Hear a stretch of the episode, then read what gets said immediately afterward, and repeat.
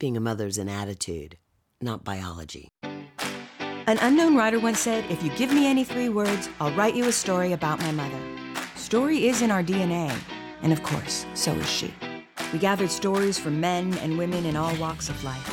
Stories about the ones we have, the ones we are, the ones we know. This includes stories about stepmothers, godmothers, grandmothers, birth moms, foster moms, the mom up the street. It includes stories about not being a mom and stories about mothering in other ways. No matter how you slice it, if it's not one thing, it's your mother. Hi, everybody. I'm Lupe Padilla-Mitchell. I'm a life coach of mothers and families and a mother of three adult daughters. I'm Katie Mitchell, actress, writer, storyteller, and mom of a teenage son. Okay, so Lupe has lost her voice, so I'm going to have to do this introduction to this beautiful episode all by myself. Here we go. This episode is really close to our hearts for many reasons. Lupe's mom had dementia toward the end of her life, and my dad had it for the last decade of his. There's a lighter side to dementia that is rarely talked about. There's a grace if you allow yourself to put your personal pain to the side.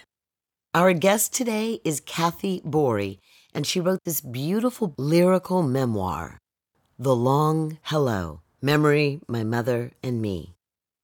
Kathy Borey finds magic and poetry in her mother's language during her phase with Alzheimer's. She's passing on these important lessons to teach us all about the human experience and caregiving and really the gift that dementia made possible. Kathy was a nurse, a lawyer, and then a writer, and we're so very happy to have her with us. So I just wanted to say that I think you've had such an interesting journey. I mean, did you always write even though you were doing all these other endeavors? No. Um, I did a little bit of writing in various contracts over my career, but nothing mm-hmm. to do with creativity. But it was really only when my mom began living with uh, dementia and I had different space and time mm. that I believe what happened was I began to follow her very poetic voice, which uh, came out in her uh, experience with Alzheimer's. And I think that that acted as a muse for me to be creative. I always wanted to write, but I had never found a way or a place into creativity. And with her experience and my experience, I think that that was released in me. And this very creative, somewhat poetic voice came very quickly and very naturally.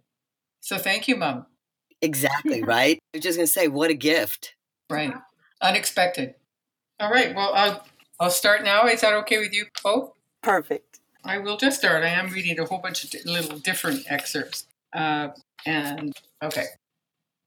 Every day I sit with my mother and watch the sea. There's a row of birds perched on a log. Cormorant, cormorant, seagull, heron, crow. Kathy, sometimes I drift off for ten minutes and I don't know where I've gone. Does that bother you, Mum? No, it doesn't. Are you my daughter? My mother and I lie side by side on her bed and look out at the day. Cradled between steel side rails, we have a view of the maple tree and the crow-peppered holly bushes. The trees outside your window are so lush, Mum. Yes, lush, dear. And the fish jumping out of the sea. You're like the sea. Tide going in, tide going out, storms, beautiful sky full of fish. She strokes my hair. Kath, all I ever wanted was to be a mother. I was so excited when you were born. I wanted a little girl so badly, my very own little doll that I could dress up in pretty things. I called you Catherine, but I should have called you Sporty. Are you sure I'm eighty-six? Yes. How old did you think you were, Mum? I didn't know whether I was going that way or that way. What did you think you were doing? I thought I was going in between somehow. June. A clear, hot day, noisy with shrieks, barking, and the cracking pop of a starting gun. My right leg is tied to my mum's left leg with strips of old fabric, our arms wrapped tightly around each other's waists. We scuttle over to the edge of the lime white starting line. Take your marks, get set, go. We've signed up for the three-leg race, signed up for all the races. During morning assembly, our headmistress lectures us on the meaning of sports day. Now, just remember, girls, today is all about doing your very best, being good sports, and having fun. But we want to win. We've been practicing for weeks in my grandparents' backyard. My mother outlines our race strategy. Now remember, the first step is the most important. We have to get into rhythm right from the start, darling, or it will be too late. As soon as the pistol fires, we trot forward. Mum whispers in my ear, one, two, one, two, one, two. We're sure-footed. In perfect time. The judge points at us. First! We each have a blue ribbon pinned on our shirts. Next, we line up for the egg and spoon race. Kath, you must stay calm. If you get too excited, you'll drop the egg. Don't look at the ground and don't pay attention to anyone else around you. Another blue ribbon for my mother and me. I enter every track and field race. Left foot, right foot, left foot, jump. Left foot, right foot, left foot, jump. Sometimes I knock a hurdle down and have cuts and scrapes all over my legs, and one of the other mothers is horrified. Oh, just look at your legs. What a tomboy you are. My mother is on the sidelines watching me in all the races. Oh, that was quite a day, love. I'm so proud of you. Well, I'm not like a boy, am I? Sylvia's mum says I'm a tomboy. Oh, no. You're perfect the way you are. Just perfect. She's just jealous because she's got such a boring daughter who never wins anything. I get to pick out a free gift at one of the stalls that is set up at the edge of the playing field, and I choose a bottle of pine saw because it smells like the woods. For the rest of my life, I choose pine saw because it smells like the woods and reminds me of the sunny day my mother and I won blue ribbons.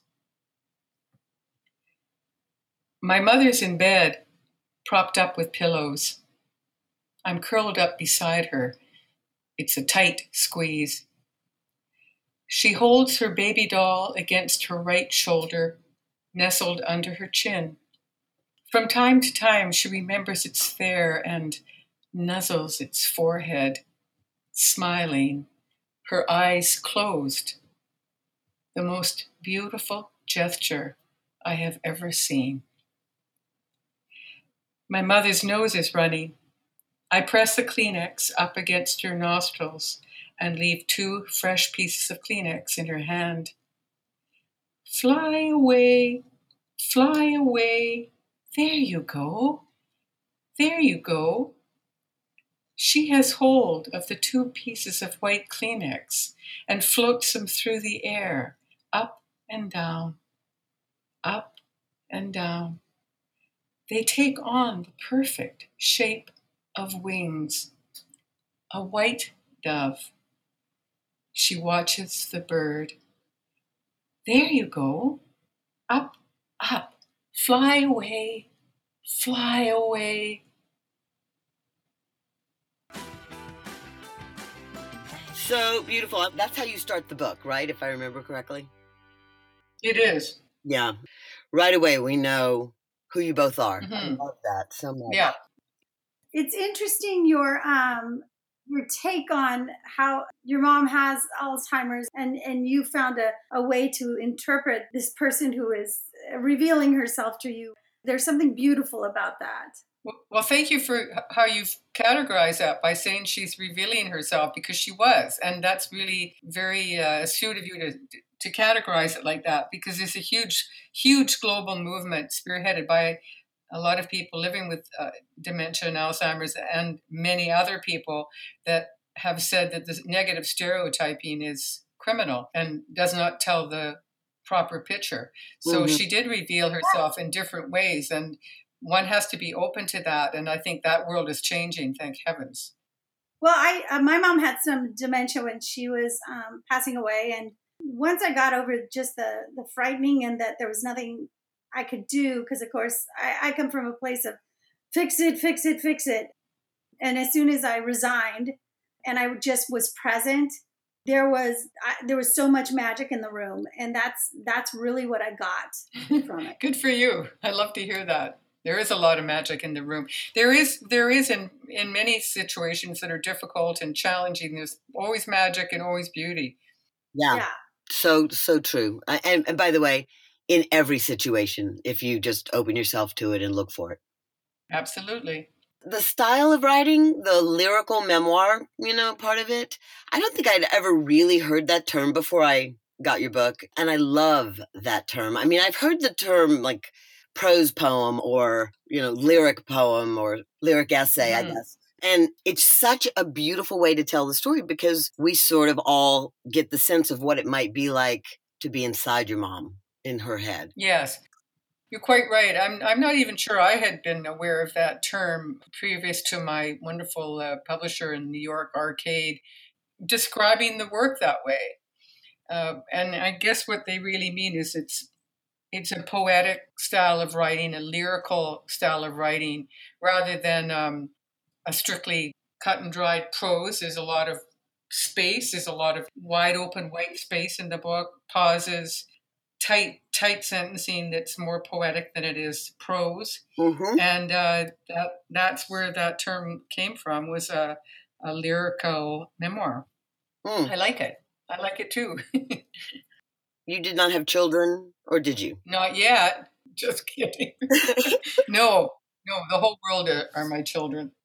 I love how you write about your mom encouraging you um, through your sports, and how she framed um, criticism for you. All, all of life is uh, struggles. It's all how you frame them, and you learn how to frame them positively if you have a mother like yours.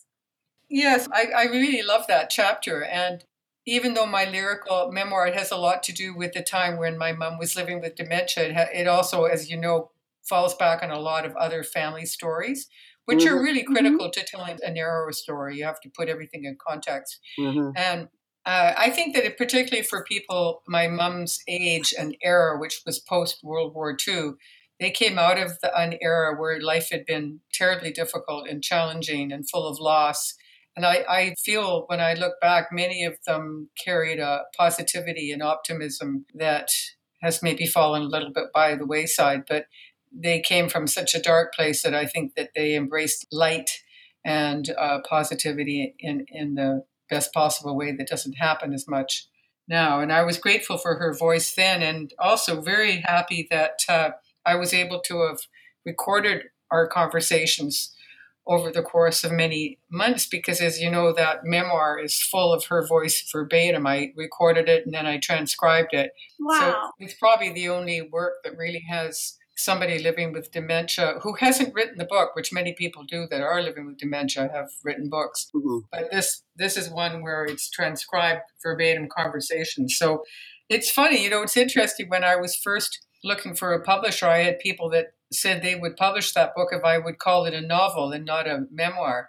And I thought, oh, no way, because most, most people don't had no clue that anybody living with uh, dementia would be speaking the way she spoke, and such beautiful phrases and poetry and insight and magical thinking that I, if I called it a novel, it would mean I was saying none of it was true. Yes, that you had made up those beautiful phrases. Yes. Yeah. As if I could, as if I was smart enough to do that. No, I wasn't. Nobody is. So I'm very happy that her voice is through that book all the way from childhood till, till the day she died. And it's, Just, I don't know, I love to think about that. Oh, it's just so beautiful. Yeah, it's super moving and just such a, a wonderful tribute to her too. I mean, just so much love all the way around. So, yes. so was it, a, how was it to, to do the audiobook with Jill Eikenberry, like someone else reading your mother's words? What was that like?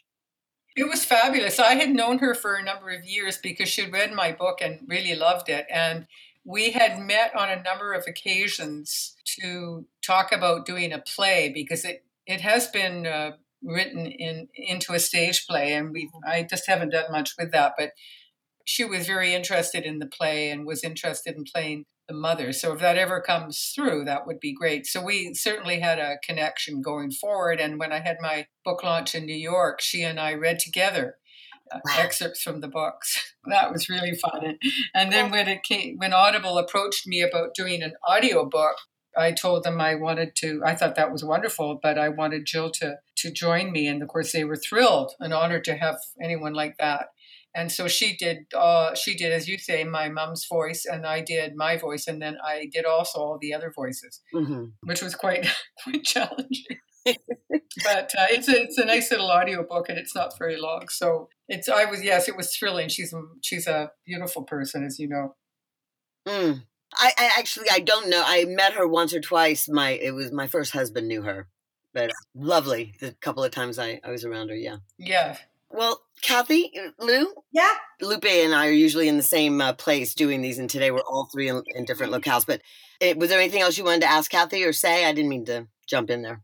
No, no, no. It was it was just beautiful, and I just I love I love the take on it. And until you told me that there's like this movement about looking at um, dementia and that and the moment and getting ready to die and all of that in a positive light, or that seeing dementia, I, I didn't even know there was a movement. Yeah. Um, now I'm going to Google the heck out of it. I would. Um, yeah, because that's, I mean, anybody who, who is going through it is just like, okay, there's a gift here. Let's, if we could just, if you could buckle down and get the gift and be present in the gift. Yes. Um, going to make this easier. And um, it, it seems in the last couple of months, quite a few of my friends have lost their mothers. And that is always my advice. It's just like, you've got a, a little bit of time here. And let's just get the gifts from it and not wallow in in what doesn't serve us. Well, that's very that's very wise. And and to add to that, but it's complementary, the whole idea that the human spirit endures throughout everything, right to the very end. So nobody's missing, right. Nobody's gone, nobody's uh, an empty shell. And, and that's those are really uh, important visions to have of people when they're going through that, that you can always make a connection through touch or music or song or anything. Uh, yes, nobody's yes. gone. Yes, that's beautiful. And I think this is going to serve a lot of people. Thank you. I hope so. Thank you very much for your kind words. Thank you. Okay, that's the show. And to find out more about our writers, go to our website, Instagram, or Twitter. If it's not one thing, it's your mother. And that's the number one, not the word one. Want to do something to help us? Go wherever you get your podcasts and subscribe, rate, and review us. Five stars would be nice. You can say something complimentary, because you know what? It really does help other people find our show. And also share us with a friend, because word of mouth is the best compliment. Join us next week.